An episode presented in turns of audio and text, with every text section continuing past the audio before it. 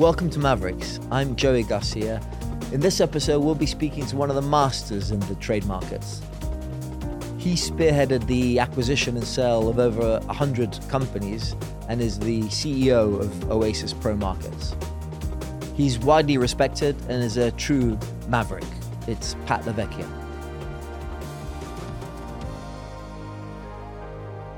This is Mavericks, brought to you by Xapo Bank. Morning, Pat. It's uh, it's awesome to have you here with us today, and one of the first Xapo Mavericks that we've got. Um, I think it would be useful for for people to hear just you, from you generally, like terms of your background. How do you get to the position that you've got to today with Oasis Pro Markets? Just really general sort of picture.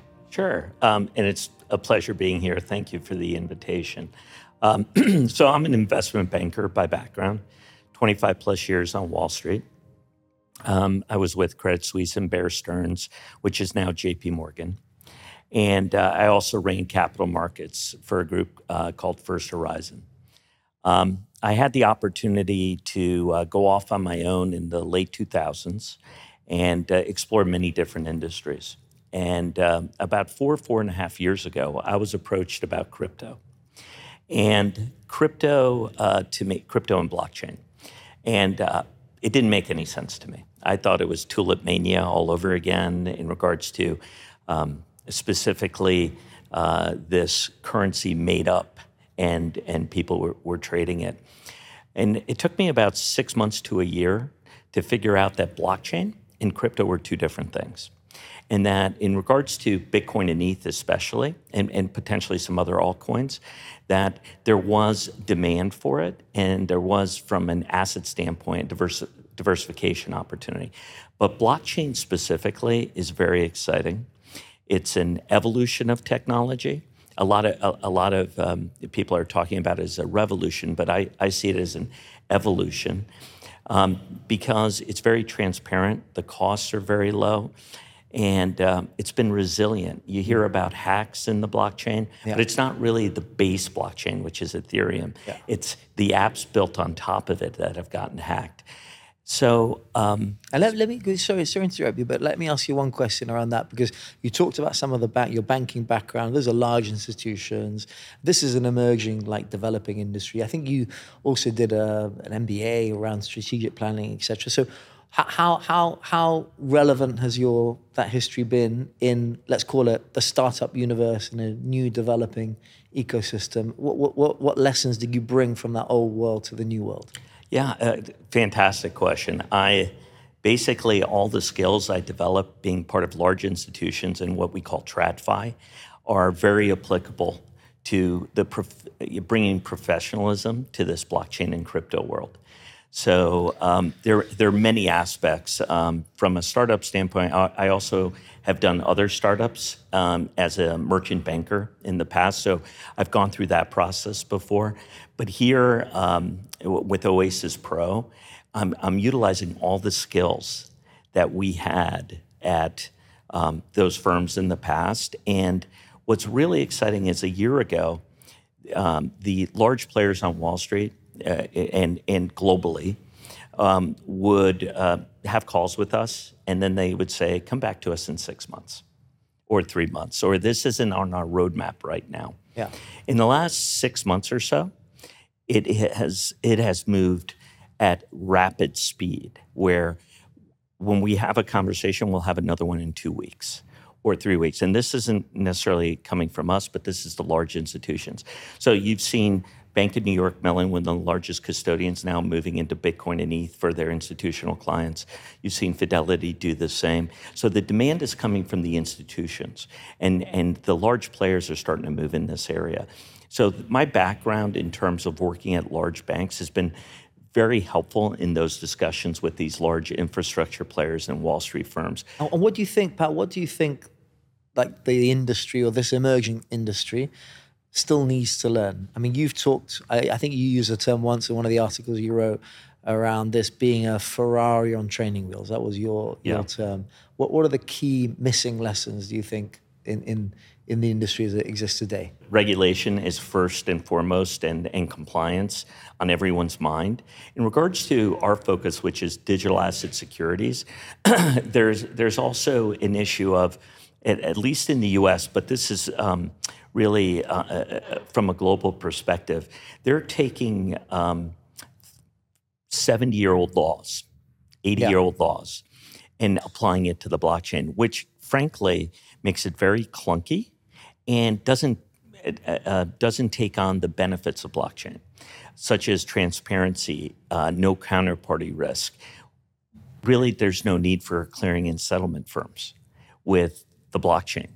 Um, but but the regulators aren't comfortable with coming out with a whole new um, uh, uh, swath of, of rules and regulations. They're moving very slowly. Yeah. Um, you know, as we were going through the approval process that we did in the U.S., um, the question that came up three different times over about a six to seven month period with the regulators was how do miners impact the blockchain? Which is a very basic question. But their concern was that um, Bitcoin miners and and and, um, and and other miners would have the impact of stopping transactions. Now we know it was, it's peer to peer and that can happen, but that's the concern, and that's a basic concern of regulators. So we're inching forward, and what we need is rules and regulations. We need to understand that blockchain brings a lot of benefits. The blockchain in the in the U.S um, the blockchain's not considered a good control location. So, what does that mean? That means that um, even though everything is on the blockchain, all transaction hashes are, that uh, the regulators don't view that as a definitive record. So, you need transfer agents, clearing yeah. firms, settlement firms to provide that. Um, very clunky. Yeah, yeah, yeah. Let me let me let me ask you one. Let me ask you two difficult questions. Um, the first one is like you, and I was interested before you said that you know the distinction between crypto and blockchain. What would you say to the argument that um, I don't know a unit of BTC is a unit of account on the Bitcoin protocol, and a unit on any other related sort of protocol or any security that business is effectively a unit of account on that on that protocol. So, is there really any difference between a crypto ecosystem and a blockchain ecosystem, or are they more aligned than people appreciate? I, I think that's a great observation. I, I, I would agree with you completely. I yeah. think they're completely aligned. And, and, and uh, let, let me ask you one other one, which is because you use the word transparency, and you mentioned FTX. So that, that's a public, you know, conversation point, right? How in these transparent, open, immutable networks have we seen a recreation of mean, you use the Madoff example, some people use the Lehman example. Are we like replicating the issues that have existed in the financial services problem areas on the blockchain world, or how, how, how yeah? So, so, um, so that's very. I don't see it as a Lehman moment because Lehman was a liquidity crisis, and uh, fraud wasn't involved in that. Uh, Madoff was fraud. Uh. Enron was fraud you know, there are a lot of rules and regulations globally in all different markets, here in the UK, in the US, in emerging markets. Um, there's always fraud.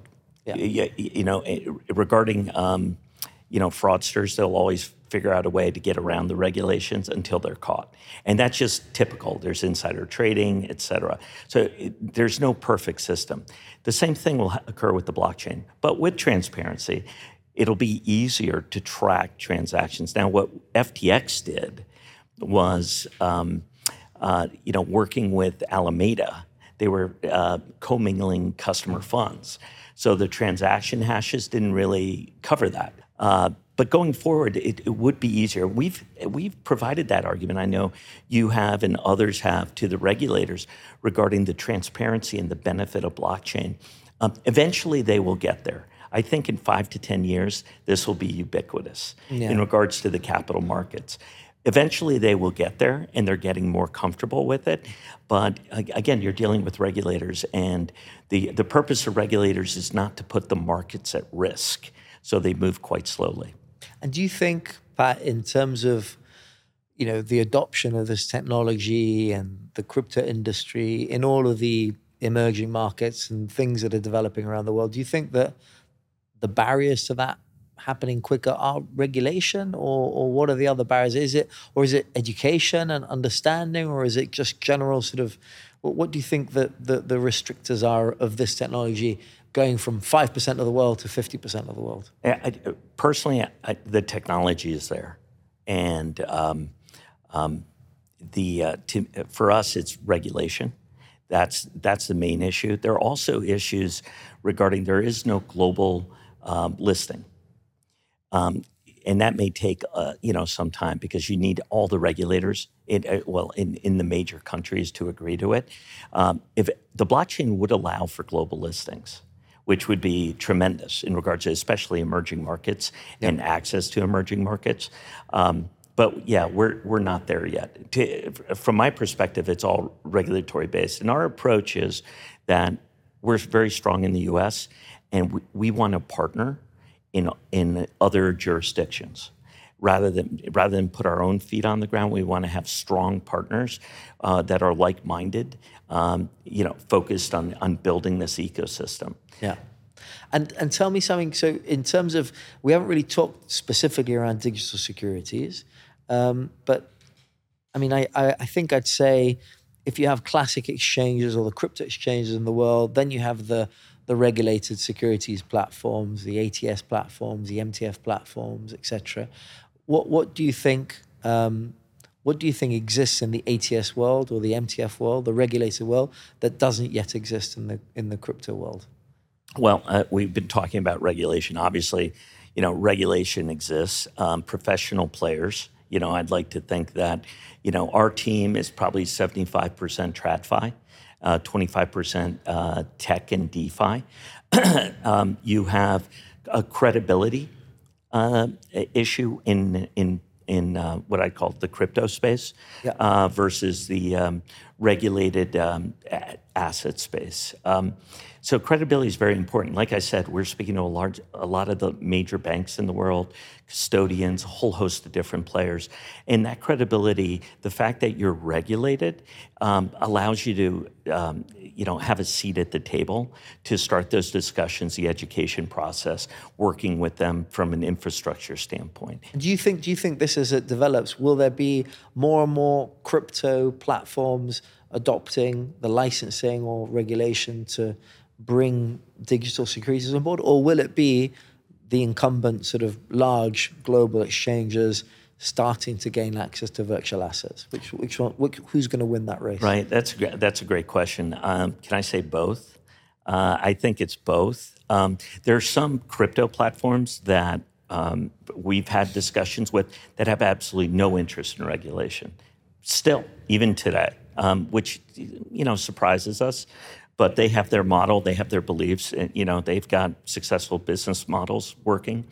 Um, we we do the the large infrastructure players, the exchanges will be moving into this space. So the question is, there won't be just one player. There won't be one um, successful entity. So there are, so the exchanges are moving into this area. The large infrastructure players are moving into this area because they are concerned that their business models will be obsolete in five to ten years yeah. unless they do move. Now, the crypto, um, the crypto uh, companies, the platforms, et cetera, there are a significant number uh, that we're speaking with, and we understand are speaking to others as well, uh, and they're exploring this. Um, and I think, you know, uh, frankly, my, from my perspective, unless you embrace regulation, you're going to have issues in the next several years. Mm.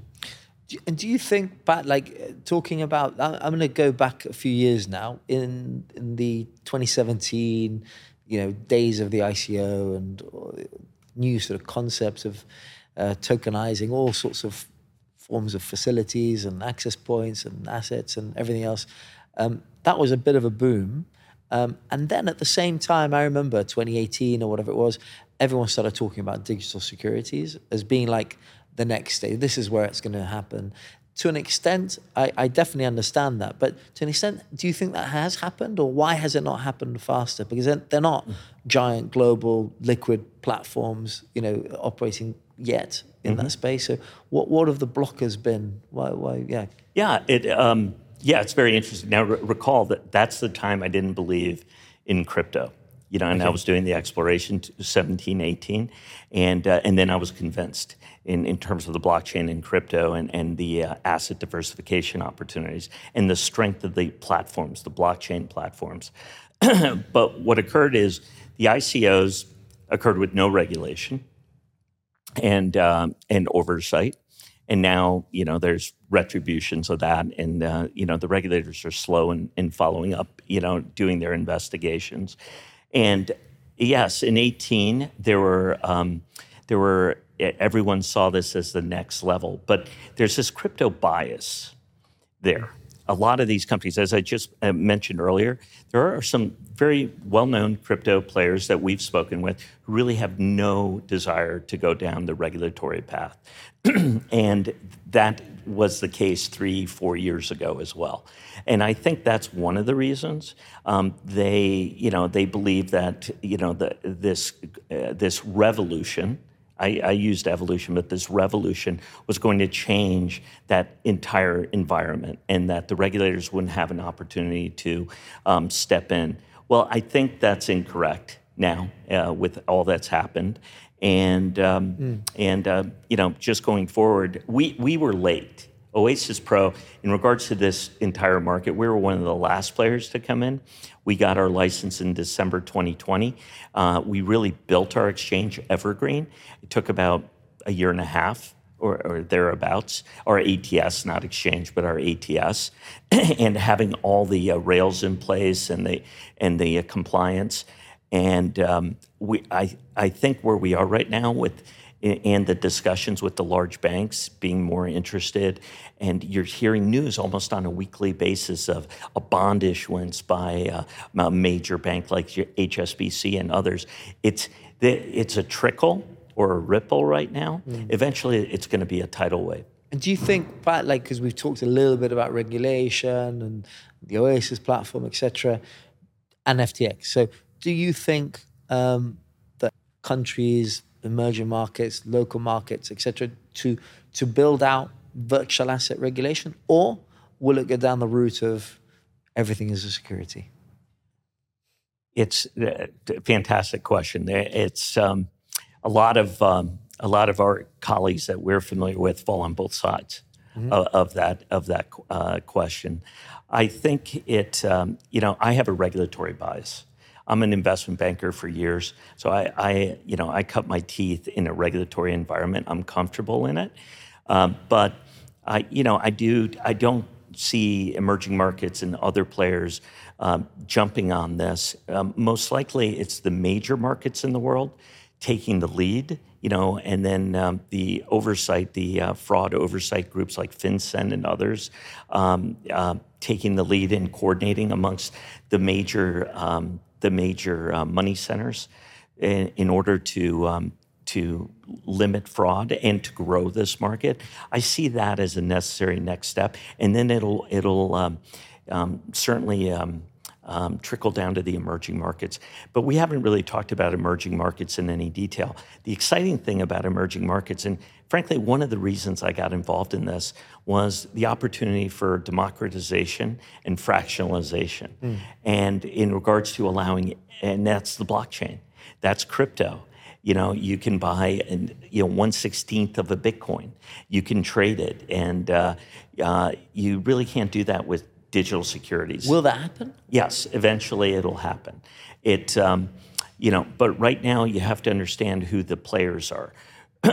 Institutions really drive the market rather than individuals.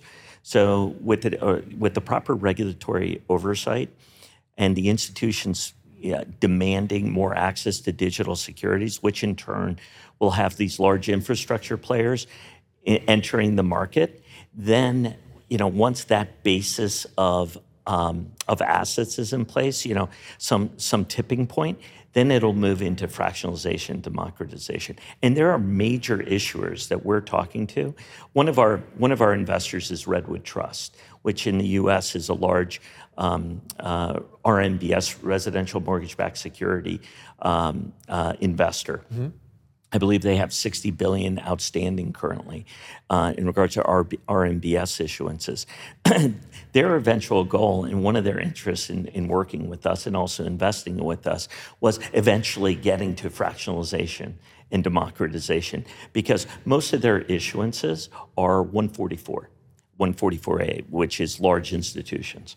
And they would like to expand their investor base to retail as well. And and obviously the blockchain allows for that. Yeah, that's that's going to be super fascinating. Yep. But but uh, and I've I've heard you talk before about you know Nasdaq, Trade Talks, and Bloomberg, and all of these things.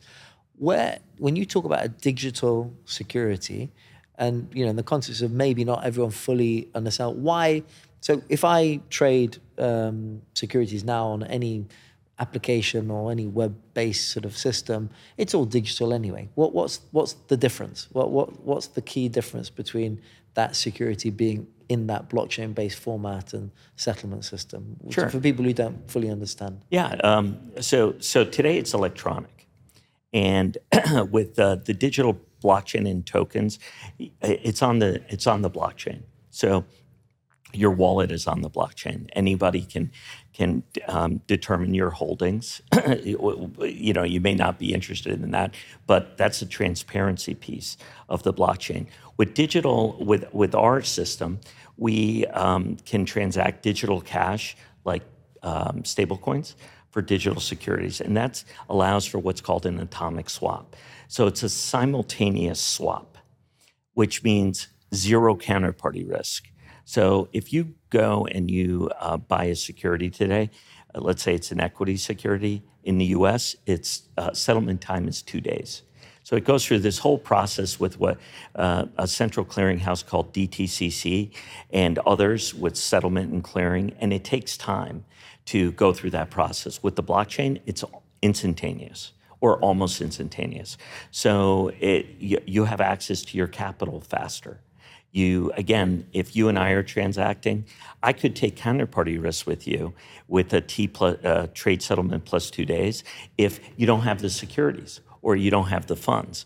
Whereas with blockchain, it's it's all verified and instantaneous. So um, mm-hmm. and and frankly, the costs are less because you're removing certain middlemen from the whole process. So the key to getting um, digital securities and we're working on this. The key to getting digital securities to become ubiquitous is to make the UI experience, the user interface experience, uh, identical to what you experience today. For an individual, you don't know what the underlying technology exactly. is. Exactly. I mean, most people don't know what the underlying technology yeah. is today. It just happens. Yeah. And what about what about? Um, I've heard before. So if I send a unit of, uh, of ETH or BTC around the world, you know, whoever I send that to, you know, owns and controls that asset. Can I do that with a security? Does it suddenly convert all securities into, you know, bearer bonds or bearer instruments, or how how can you control that? Uh, no, it doesn't. That's the issue with regulation. So KYC, AML, AML, anti money laundering, KYC, know your customer, KYB, know your business. Um, that's a requirement. So the bearer, the bearer issue, the um, being uh, anonymous with crypto goes away with digital securities. And, and, and again, that's why it should be so um, comforting or exciting for regulators from our perspective and others in the industry because we do the KYC AML checks. We have a record of who owns a particular digital wallet.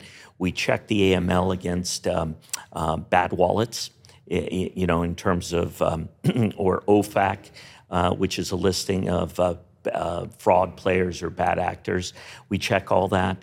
And the regulators ha- have access to all that information. So that's the downside right? Which, you know, again, if you understand Wall Street, been on Wall Street, uh, understand uh, securities, is, um, you know, is not why most of the um, maximalists who got involved in Bitcoin, ETH, et cetera, got involved because uh, being anonymous was, was the key issue, being away from the central banks. Um, but as I've shared with others, you know, Wall Street always finds a way to get involved, and um, Yeah. good or bad. But the KYC AML is going to be a critical component. Now, also, uh, the U.S. just announced the the Fed, uh, Federal Reserve in New York, they're doing a 12-week trial for CBDCs, that's central bank digital currencies. That as well will be uh, KYC. So, in order for any central bank digital currencies, which w- or digital dollars in the U.S. or um, digital pounds in the U.K., uh, they will know who holds. So that's Big Brother. Now, a lot of people may not be comfortable with that, but that's a direction every. uh, And, and tell, tell me, Pat, because you just mentioned the CBD, you you also had a role, or you've advised the MakerDAO guys. Mm-hmm. So you have stablecoin related, whatever, algorithm algorithmic based uh, stabilization techniques. I mean, MakerDAO is obviously over collateralized, etc. Much more secure than the issues that we've seen with other algorithm-based stabilization mechanisms.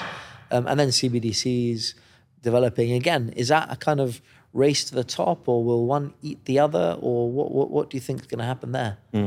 Yeah, uh, well, I think CBDCs are coming. You know, China is is you know definitely coming out with uh, with um, their own CBDC shortly. I'm surprised it hasn't already been out. They've done betas for the last four to six years in major cities uh, in China.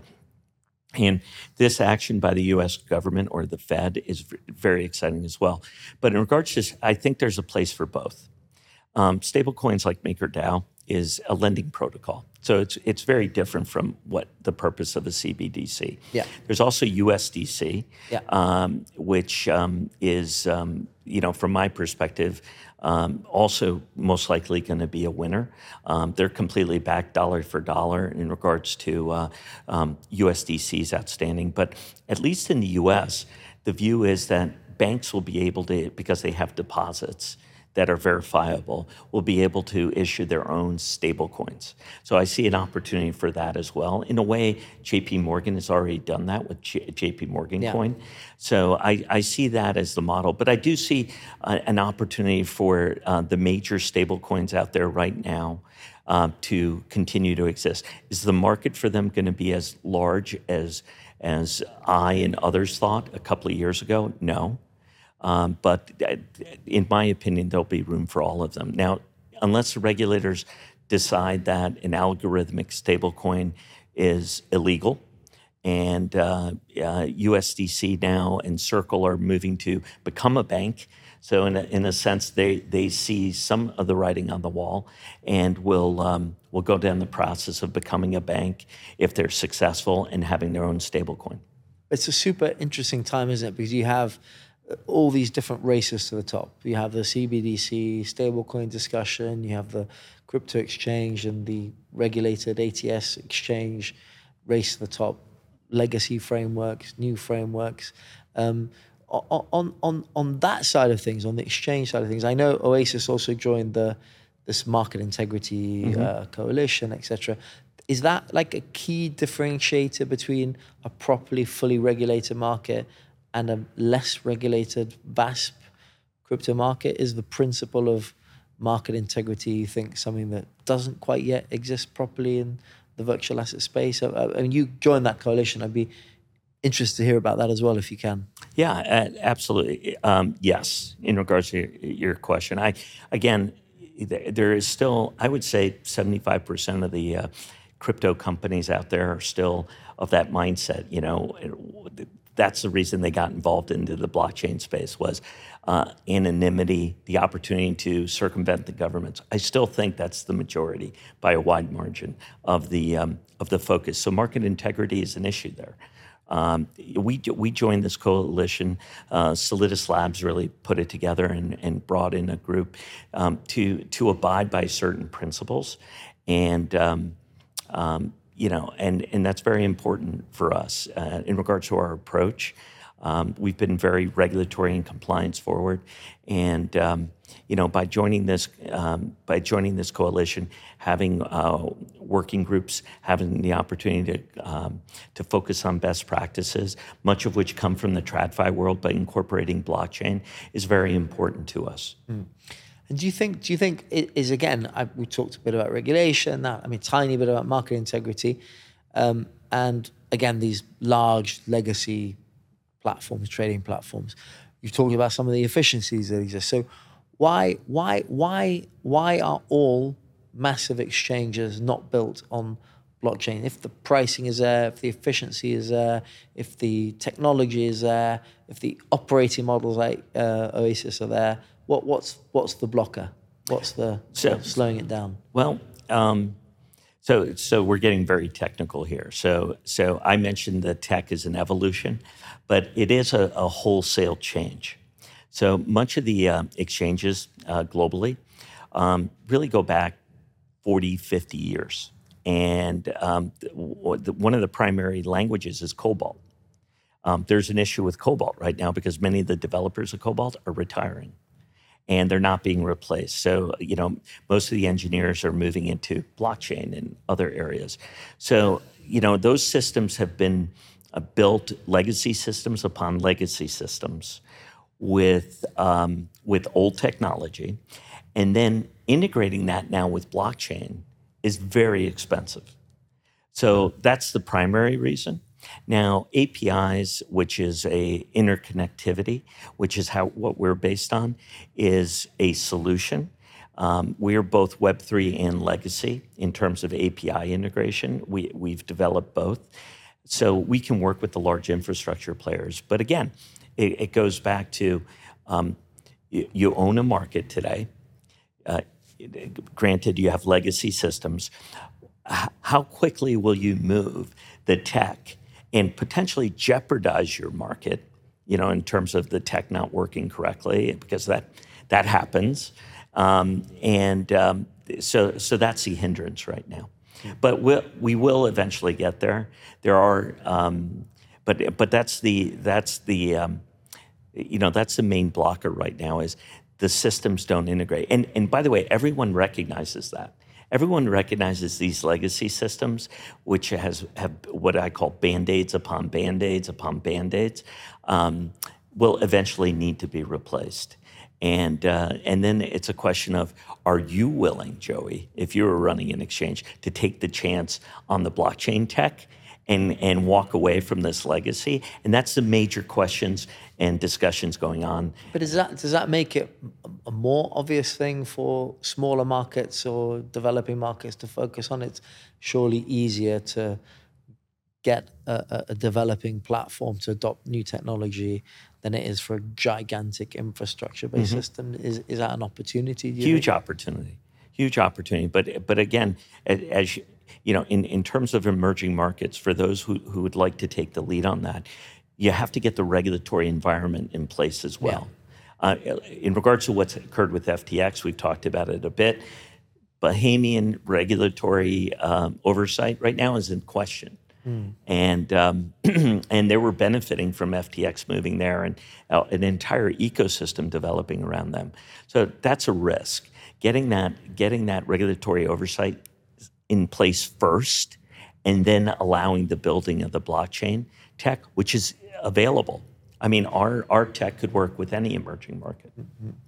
So we, we, we've we've touched on a couple of times. Where do you think the recent FTX related stuff? Not to go into any specifics, and I'm not asking for you know advice or anything, but the trajectory of the ecosystem today has this all been you know a two year setback, or is it a blocker, or is it a you know termination event? You know what what how what what, what do you see as a trajectory of, of the, whole ecosystem at the moment? Yeah, it's um, well, it's evolving. The um, I, I would say at least one issuer that we're working with uh, has a, has uh, said that they'd like to take a, a breath before they move into the digital security space.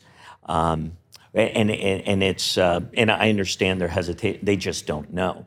But I do think it's probably a 24 month setback, uh, maybe longer. I think that um, you know the good thing is I think regulation will start moving quicker, uh, especially in the U.S., but in all also Yeah. in other markets. So to me, this is a um, there's going to be consolidation. There's also a crypto winter going on. I've called it a crypto ice age, which is a lot of companies can't raise capital. And uh, it started in June, July of this year. I mean, you hear about successful capital raises, but there are a whole host of companies that approach us to invest in them.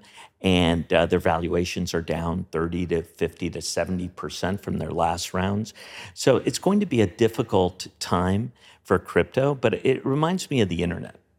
So the internet was going, you know, was very interesting when it started. And uh, in the 90s, uh, the internet for me was email, and everything on the web was shopping mm. or news. Now, utilizing the internet, I couldn't have imagined that we would walk around with these phones that basically are mm. supercomputers and we can do almost anything with. Hail a, a car, uh, order yeah. food, do all that. That wasn't even contemplated. And then the internet in the 2001 2002 timeframe completely collapsed, right? It, there were high valuations, et cetera, and then a consolidation period occurred for several years. I equate to what crypto and the blockchain will be going through, is going through to that. Mm-hmm. And I'm, you know, I'm, again, my heart goes out to everyone impacted by FTX and Terra Luna prior, and there's going to be a lot of fallout from with other um, companies. Um, um, mm. BlockFi uh, today may be filing for bankruptcy, and it, it, this contagion is going to continue. Um, but I think the industry, both you know, blockchain, crypto, will be stronger in 24 to 36 months, and this will be, you know, basically with any market growth, it's a necessary evil to go through through these types of uh, pullbacks. Do Do you think, Pat, that? Uh, do you think that there's a natural move away from this wider array of virtual assets to the simple units of account like BTC? That, that's my first question. Or, or and or, do you think that there's going to be a move away from regulation? So, um, some people say you just, I mean, FTX was a regulated platform. You just can't tr- trust a centralized exchange. Let's move out of that. I don't have any trust in the middleman. I want to have trust in the middleware. I want to move into decentralized networks and the DeFi universe and the unhosted related universe. Is that is that a direction of travel? Where do you see BTC in that context and regulation, no regulation in the other context? So I, I think BTC is here to stay. Uh, I'm a I'm a um, whenever I give advice, and this is just my opinion, I view BTC and ETH as the opportunity for diversification over the long term. Um, could be a decade, right? Um, but if one wants to invest in this space, that to me um, makes sense. And I, I, do think BTC is a commodity and not necessarily cash. And uh, I view ETH as the app store, you know, with all these protocols built on it. And as those protocols are successful, ETH will be successful. And they just went through this uh, proof of stake process, which was supposed to take a year, it took over five.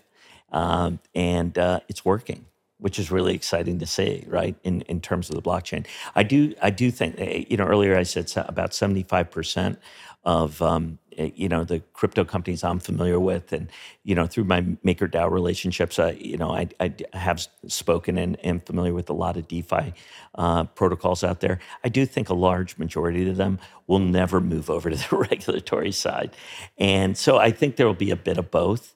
Um, they they take a risk, and and um, many groups don't even want to be in the US because of the regulatory environment. What I don't think they comprehend, at least from my perspective, and I may be wrong about this, is that staying out of the US doesn't protect you because the UK, the EU, uh, the uh, Singapore and uh, um, you know other major money centers will all typically fall in line and they're always speaking to each other. So unless you go to, you know, a, um, you know, a um, new new market, new emerging market. Um, I don't want to mention any names, but a, you know, a market that's not as sophisticated. Um, you know, at the end of the day, uh, you know, these large money center uh, regulatory groups will will come after you. But but I think there'll be a, a bit of both. And you know, I mentioned the internet earlier, right?